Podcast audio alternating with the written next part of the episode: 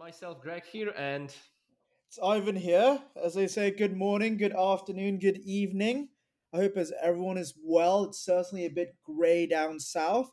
I think Greg can give you the up weather update up north. It's lovely and sunny here, and it has been for a while now. So I don't know how it's swapped, but it seems like we're getting the better side of the weather today.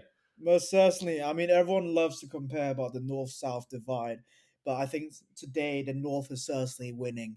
Um, but Greg, before we before we ramble on more about the weather and um, you know, if you want to talk football, we could certainly do that on another wager. Um, but what are we talking about today? So today we're going to be discussing the basics of bearish and bullish markets. We'll just go over kind of the understanding of it, and uh, you know, how would we look at investing into either of them? So you know, if we're looking at a bearish or a bullish market, and to I guess kick us off into it, we might as well just go through the basic definition of bearish and bullish markets, and you know, what what are they? I think that's kind of the basics of it. So, not to be the boring person here, but to read it out loud, um, an investor with bearish sentiment believes that the rise in the value of asset prices presents an excellent opportunity to trade those assets and get out of the market.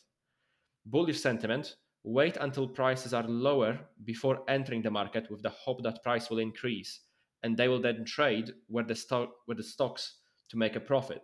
So one of the key things I think that, that we can hear is neither bu- bullish or a bearish market means day trading, which is something that I think a lot of young people might misunderstand here. It is all about holding stocks and holding them and seeing how to make the best returns.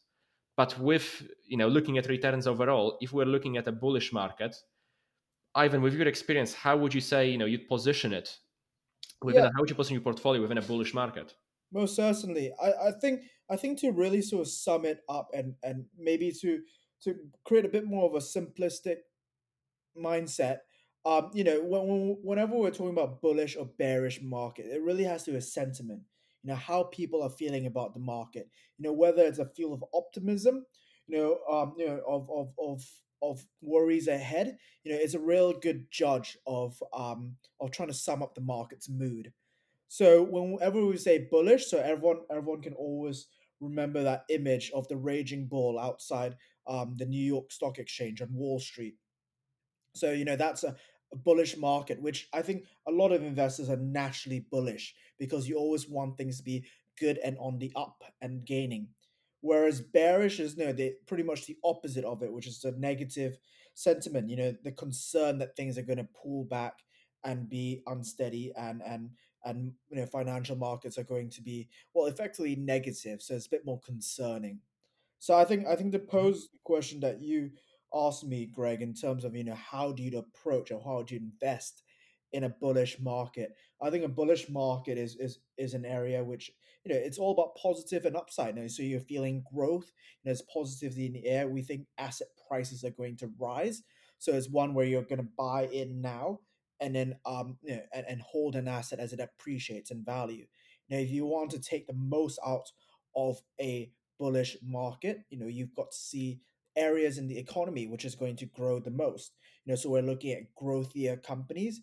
You know, so whether you want, again, you can define um the the, the definition of what a growth company is, is as a company with a high price to earning ratio, or P E ratio. So we start looking at companies with over twenty times price to earnings, um, and then you know, you start naturally looking at, you know, which which companies can naturally grow very aggressively, you know, and are very resource efficient. So hence, you know, the low hanging fruit is always tech. You know, tech, you're able to scale exponentially. Um, so so so I think the the general ones would be sort of the NASDAQ, you know, which is the tech benchmark in the U S. You know, and then and if you think about the leaders, you know, Apple, Microsoft, Amazon, Netflix, you know, Google, so Alphabet and whatnot. So we think of those leaders like that. And I guess with that, then, you know, if we're looking at bullish and bearish markets, um, would you say right now we're in a bullish market or a bearish market? Because a lot of the time, I think people expect a bullish market post any sort of recession. You we usually see that big dip happening, and that's where, you know, as it was in the definition with bullish markets, people kind of expect to invest at its lowest possible rate to then get the highest returns in a way. So I wonder whether, you know, would you say that we are heading into a bullish market right now, or that we are likely to see that happen? Most certainly. I, I think we are very much in a bull market at the moment. Um, uh, I think one thing we can always talk about is, you know, the economic cycle, you know, which is effectively like a sine sine curve, or it, no, effectively imagine a wave diagram, you know. So naturally we think, you know, after, you know, as we approach a recession, that's when, you know, things start pulling back. So that's when we're in a downward cycle of the of the wave, and that's when, you know, we're, we're, that's when you define it as a bearish market. Um, the reality is, governments now and central banks are very quick to intervene within their policy. So whether that be monetary policy, so for example interest rates and whatnot, or fiscal policy, which is all about taxation and, and what governments can do. I think governments and central banks are very reactive to try to minimize any minimize and shorten any effect of a bearish down downward cycle market, and they're very aggressive in trying to pump the markets up to create a bull. bull run. So, um, you know, I, I think sort of since the pandemic hit, where markets pulled back pretty significantly, we've been in a very aggressive bull market since.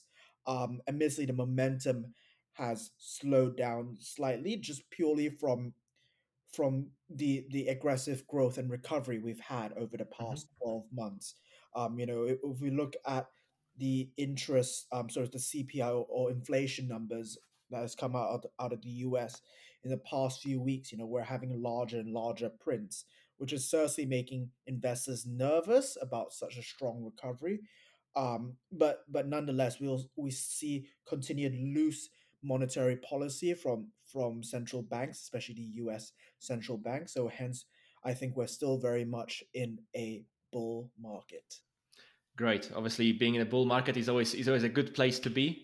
And uh, I think, you know, you mentioned the wave there, which, I, you know, if we've got any listeners who are fans of the Elliott wave principle, probably be raging on about it.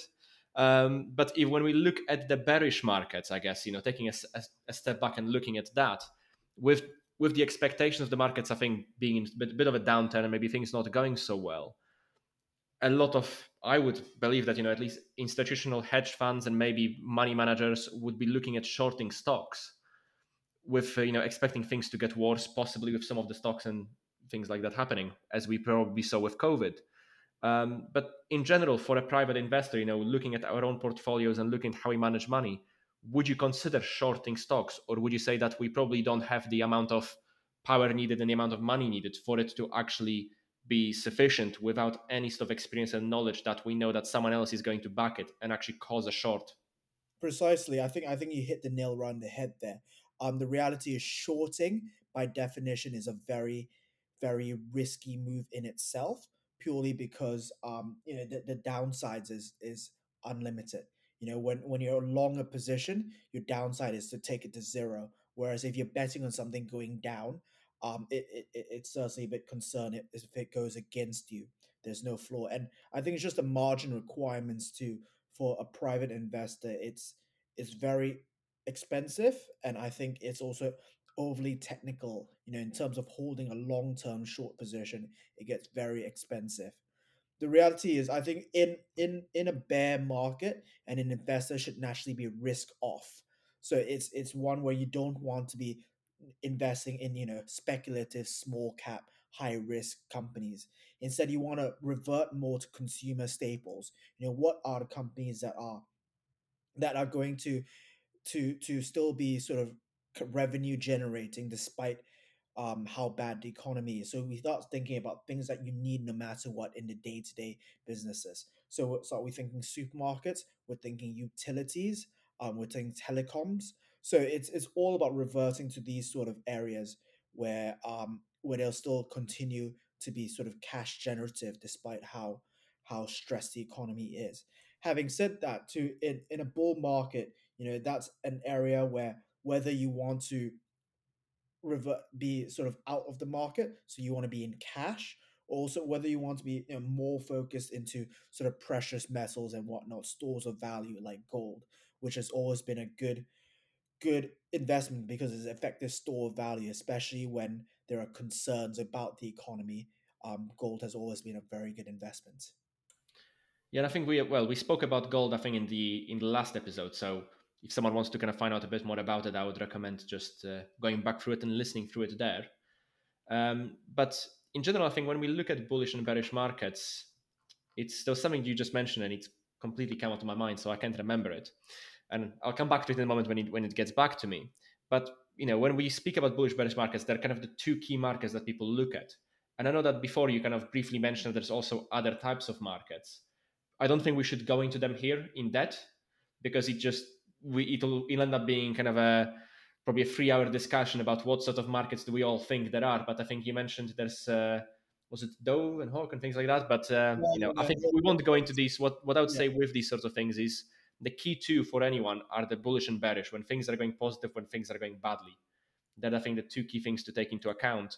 And the reason I kind of mention shorting stocks there as well is because a lot of people what listening to us maybe watch the Big Short movie and they're going, what's shorting? How do I do it? Can I make money off of this? And I think one key thing to remember there is in that movie, they were hedge funds managers.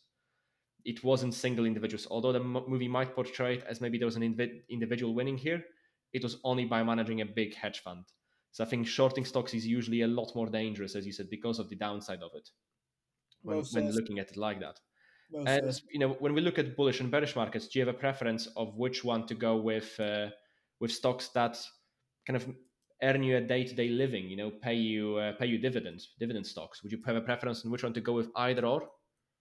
Yeah, um, I think, I think, dividend earning stocks is always a funny debate, because it's it's one where it, it really depends on the company itself, and, and also, you know, what, what sector and what area. For example, U K stocks tend to have a larger income tilt in general, whereas U S stocks don't tend to have a, a significant um dividend payout. Um, where and also at the same time too, it it, it depends, because I think um. stocks in general which give dividends tend to tend to almost be self-destructive, in that they they they're giving out the money, whereas that money can be held back for investments. Um, having said that, you you sort of realize that there's there'll be a tilt between different investors. You know, investors that buy um, stocks with high dividends tend to be, you know, people that require incomes, or institutions that require incomes. Income, certainly, you know, such such as sort of charities and whatnot. Um, so so in terms of in in terms of preference between um in bullish or bearish markets, as a super high level generalization, um within a bull market you'd want a company that pays little to no dividend. The reason for that is that the company withholds any revenues, any sort of uh profits that it has, and is able to reinvest that profits in developing and growing the business. Whereas in a bear market, you want a highly cash generative business. Hence, you know, companies which have especially a dividend, a stable dividend policy is very useful, because it shows that they have a required certain amount of cash flow that they're able to distribute every year. Okay, and I guess the other thing as well to look at is people usually expect that when stocks go down, kind of bonds might be doing as better than stocks. Would you have an expectation of the of kind of, you know, how would you position bonds, I guess, within that, within bearish yeah. and bullish markets? Because I think as as bearish markets come in, a lot of people go into the bonds, yeah, things like that Precisely. instead of stocks.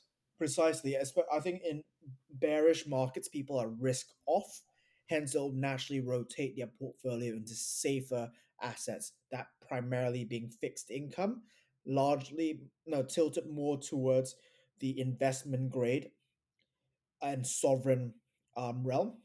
And then, you know, within a bullish market, that's when there's a lot more positivity in there, and investors are risk on. So in that case, you're more into equities and have a lesser uh, exposure to fixed income. Yeah, and I guess, you know, we've I think we've kind of covered most of the basics of this in the last fifteen minutes or so. We've kind of covered most of the basics there. And one thing that I'm really interested at seeing going forwards and maybe in the future is whether we see bearish and bullish markets in crypto. Whether we see that happening at all with, with yeah. that growing and developing. But that's uh, I think that that's going to come with time, and seeing how it how it actually develops and when it's taken up by the financial institutions. Most certainly.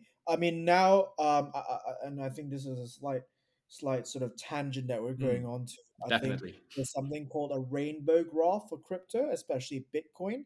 And that's a nice tracker of whether it's in a bull or bear market. Okay. I think we've covered uh, most of the basics, would you say? Yep, most certainly. I think I think to reinforce it is just bullish markets is when there's positive sentiment, and, you know, people think that asset prices are going to um, grow and increase. And then bullish is when there's negative sentiment and concerns about the economy's stability, and that's when, you know, people will be naturally risk off and a bit more conservative in their approach. I, I think for the second one you meant bearish, because you said bullish and bullish. Oh, sorry, I mean bearish. Yeah, yeah, that's okay. But that's uh, yeah. So I think we'll uh, we'll be back at you guys again next week with some more stuff. And so far, so good. So thank you much for listening, and we'll hear from you next week. It's been Ivan and Greg here. Thank you very much. Yep. Good night. Goodbye. So long. And have a lovely day. Have a lovely day. Brilliant. So um, just before we wrap up, we have to do the um, the good old traditional disclaimer, as they say. So all views expressed are our own personal views at this time and not of any firms, and does not constitute any financial advice.